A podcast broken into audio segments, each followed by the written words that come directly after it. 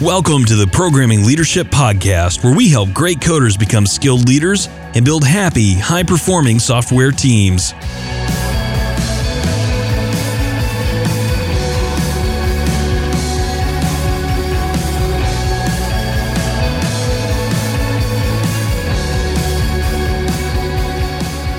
There's an idea these days that goes like this People crave feedback. They love feedback, especially millennials. And you, as the manager, you need to give them feedback in order to help them grow and help them improve. And if you want to create a high performing team, the most important skill you need to learn is to give them feedback so that they get better, better, better all the time. This is a bit of a myth, in my opinion, for a few reasons. We're going to break that down in today's episode. So if you have heard this before, this episode's for you. I want to take just a moment and thank my sponsor, Git Prime. Git Prime has sponsored the show, not just because they're fantastic people, but because they really believe that leadership in engineering is about people. It's about conversations. And Git Prime is a platform that allows you to have better conversations with people. Yes, it has lots of other benefits. You can probably plan better. You can see metrics about individual performance. But let's just take that one idea about individual performance. Whenever I talk with a Git Prime user, and by the way, lots of my clients are Git Prime users, they always tell me how surprised they were at what was really happening on the team. See, it's really easy for you as a manager to observe generally how people are working. You can look at PRs, you can look at who's assigned what tickets. You, as the CLM, the software engineering manager, you get a notion for what people are doing. But there's always these beautiful surprises about who is really performing well and who's secretly struggling, about who's the person that's saving everybody's bacon through fixing a lot of stuff behind the scenes, and who is absolutely doing all the PRs. This kind of data lets you move from looking at people as just, well, they're all engineers and they're all kind of doing engineering work to seeing exactly where each one of them is strong and has opportunities to grow. And that's why I love this tool so much. I believe that new and surprising conversations come out of data. That when you can sit down with somebody and start to understand and intuit why things are happening, you're going to create even better quality of exchanges. And by the way, you know, here on the show, we talk about the fact that leadership is what keeps people connected to their work and prevents turnover and keeps them motivated. It's about the relationship. I like to say that Git Prime not only lets you build better software, it lets you build a better relationship with your team members. Start a free trial today at gitprime.com. The first problem I have with this is this is not at all what the word feedback really means. The word feedback was coined uh, in the field of cybernetics in the early 1940s, and then originally published in a book by a guy named Norbert Wiener, uh, Norbert Werner, maybe, uh, who um, who talks about cybernetics as being the ways that humans and animals and machines interact with their environment in complex systems. And so let's talk about what is feedback. In this definition, which is the actual definition, feedback is when a system takes its output as its input. That's why it's called a feedback loop. That's why when you have a microphone that where the mic picks up the speaker, uh, you end up with a reverb loop, I think it's called, and the loop grows. It is amplified and it gets bigger and bigger and bigger and that squeaky noise, that amplification is feedback. So the output of one thing becomes its input. Now, let's take that down to the level by which we mean we're going to give someone feedback to improve their performance. In that case, it is not the, the person whose output now becomes their input, it is your output becoming their input oh, wait, Marcus, but you don't understand. I'm the manager and observe, I am observing their output. And so it is feedback if I feed it back to them. Well, here we have another problem. I don't enjoy being fed most anything. I want to feed myself. Maybe when I was two years old, nope, even before that, maybe when I was six months old, I liked to be fed. But most people these days don't like to be fed. So getting fed by your manager is typically a pretty uncomfortable experience. But the other problem here is the notion that managers see things clearly and people do not. It's like if you were to say, okay, well, I can see you clearly. And so therefore, what helps you improve is when I tell you what I see. The fundamental problem with this is that that's a load of crap. Okay. I'm just going to lay it out there. You don't see people clearly. And here's why there's a tremendous difference between sensation and perception. Sensation is when light from reflected objects hits your retina, turns into electrical impulses, travels to your brain, and is called an image. That is the sensation of vision. But the fact that I am st- sitting here looking at a microphone, the fact that I say this is a microphone, all of that means that I'm not, I've moved past sensation onto perception. And perception is entirely different for each person. And so we know that at a really basic level, some people perceive colors differently. Some people are color blind. Some people are very sensitive to colors. Some people hear music when they see colors. Did you know that? Some people hear music when they look at numbers. All kinds of, some people see different colors when they look at numbers. So perception is something that is entirely unique. But let's say that we all share, we're all looking at someone running a race okay, well, the by, as bystanders, if you and I are watching a person run a race, you might say we share the same sensation. Check. We share, although that's not true because our heads are probably three to 10 feet away from each other. So we have a different viewpoint. But even if we could agree we share roughly the same, same sensation, then we have to say, do we share the same perception? Maybe we share pretty similar perception. Now, let's move next because perception involves then meaning because what we perceive is wrapped up in some how we interpret something and how we interpret it is what gives it its meaning. Seeing someone run as fast as they can you might cheer for them if they were running a race. You might yell for them to run a different direction if they were running from a bear you might run towards them in some cases. You might run away from them in some cases. So, seeing a running person based on the context means completely different things. And so, this is why I say that as a manager, if you imagine that you hold the neutral, objective position and that it is your job to feed people's actions back to them, that's what the feedback loop is, then I'm going to suggest that there's a lot of places this goes wrong on a regular basis. One of the first places this goes wrong is the fact that you are limited in what you can perceive based on your attention. So if you are watching the runner at a sports event, you are probably maybe taking in the sensations of a lot of things, but because you have limited attention, you are only focusing on a very few number of things, like the runner or the other runners in the race, or maybe the clock that is counting the number of seconds the runner is taking.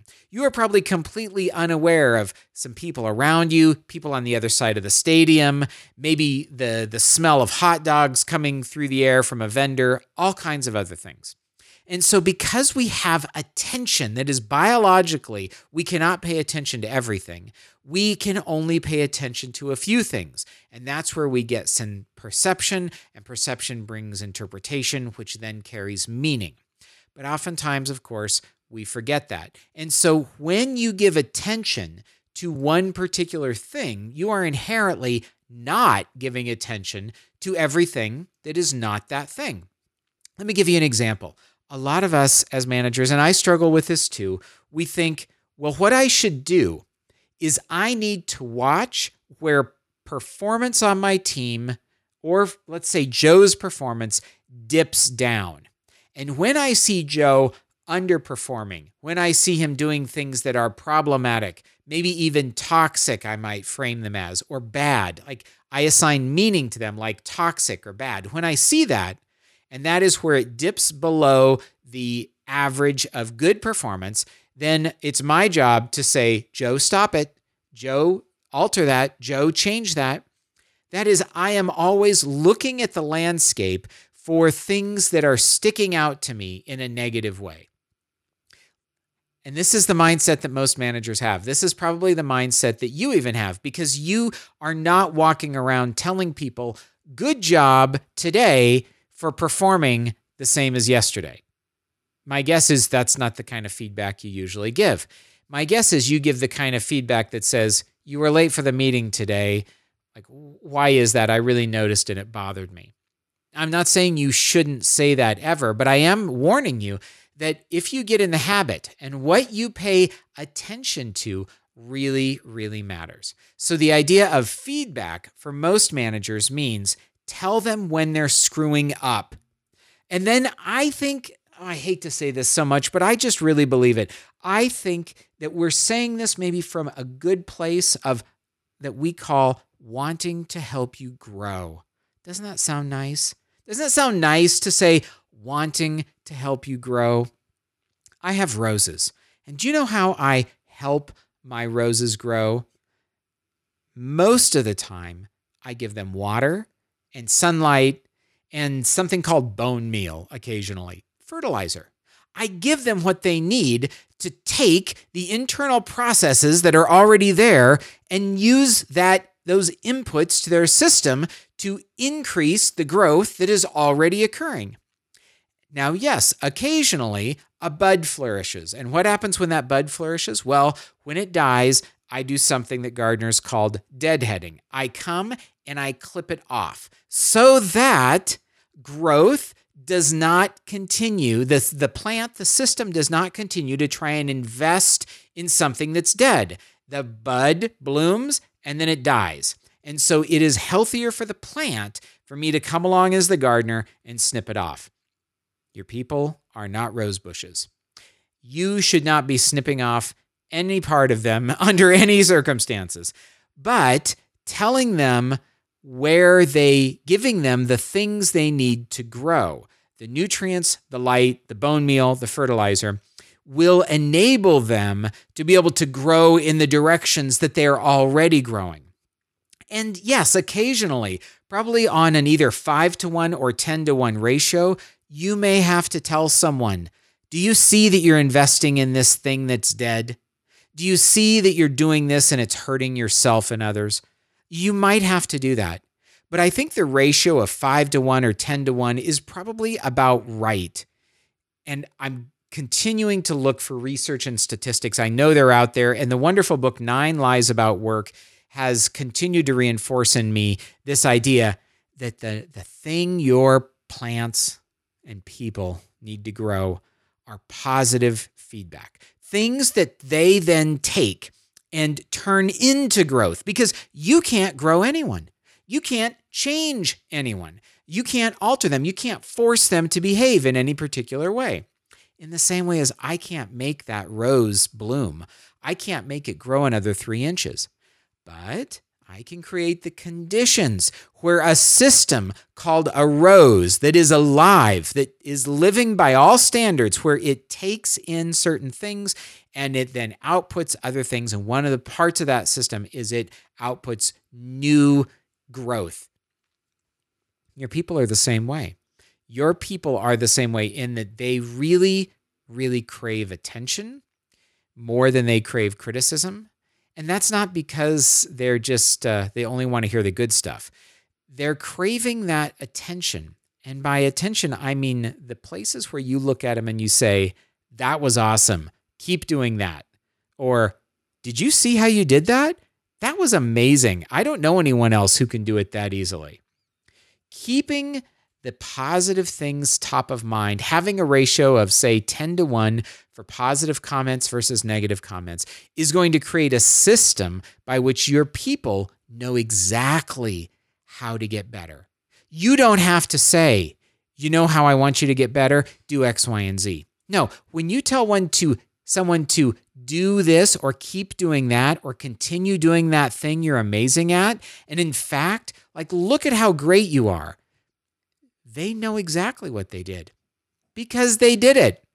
It would be absolutely ridiculous for us to imagine they didn't know how to do it. They're the ones that did it. Instead of instructing them or advising them about how you would do something, when you say, keep doing that, do you notice how great you are there? That is really working. You're basically teaching them to build on what they've already got. And at the end of the day, it's not only easier to build on what you've already got, but it creates a learning loop by which people experience positive learning, positive reflection. They start to say, Oh, I wonder what else is working. I wonder what other areas I can grow in. Because when we find success growing in one way, we tend to want to be successful growing in that way and in other ways. Now, this can go to an extreme. And there's a I think a downside to everything. And one of the downsides is if you say, "You're really good at this, but you're awful at that, so I'm not going to have you do that anymore." As a person who's more of a behavioralist mindset versus in the nature versus nurture debate, I believe that learning is how we all got here. I think that saying, "You're really great at this, keep doing that," and this other thing you're not so good at, you know, what can you learn from that? What can you learn from what you're doing well? Right now, if you were to examine your life, my guess is you could take lessons from where you are successful and you could, if you chose to, apply them to where you were not successful.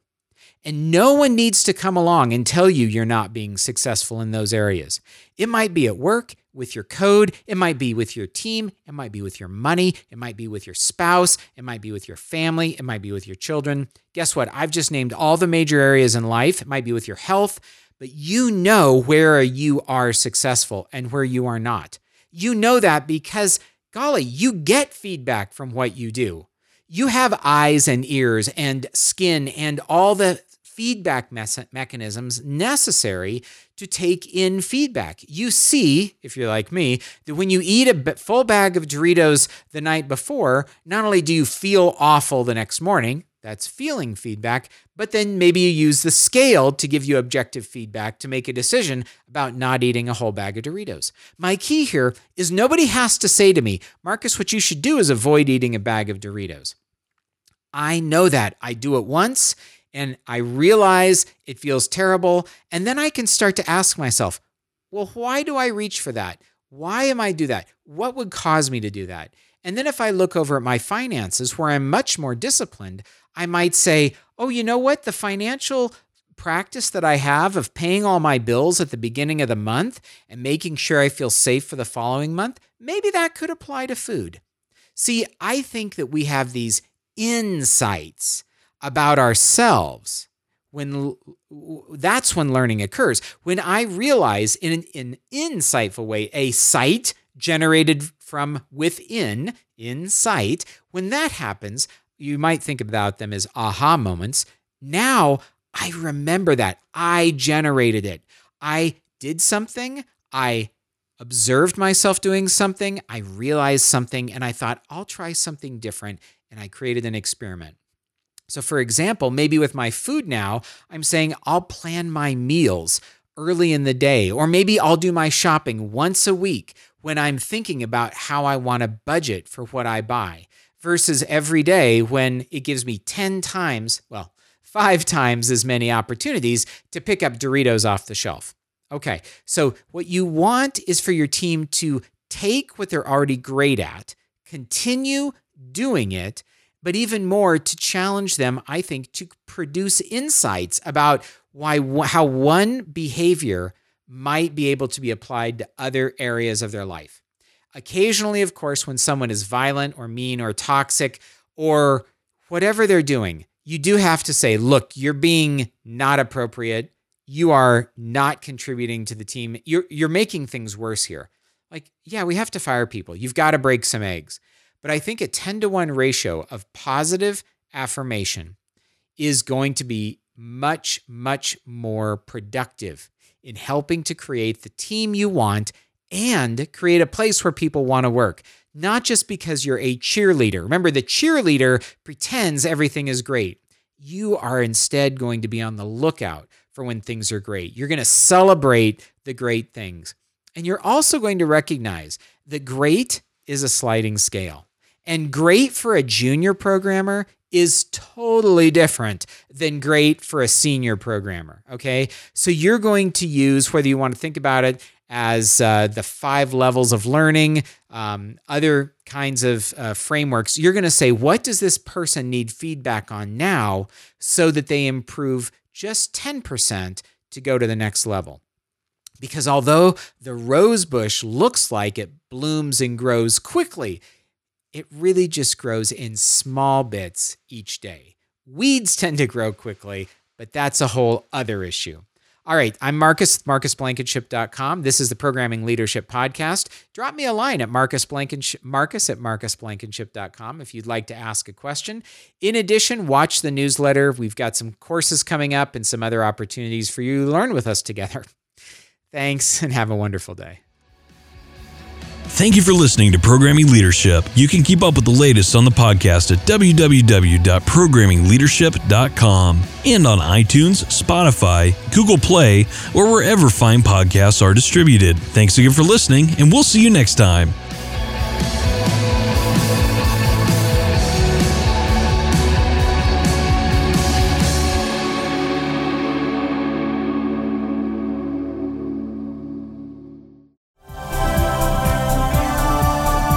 This has been a Humble Pod production. Stay humble.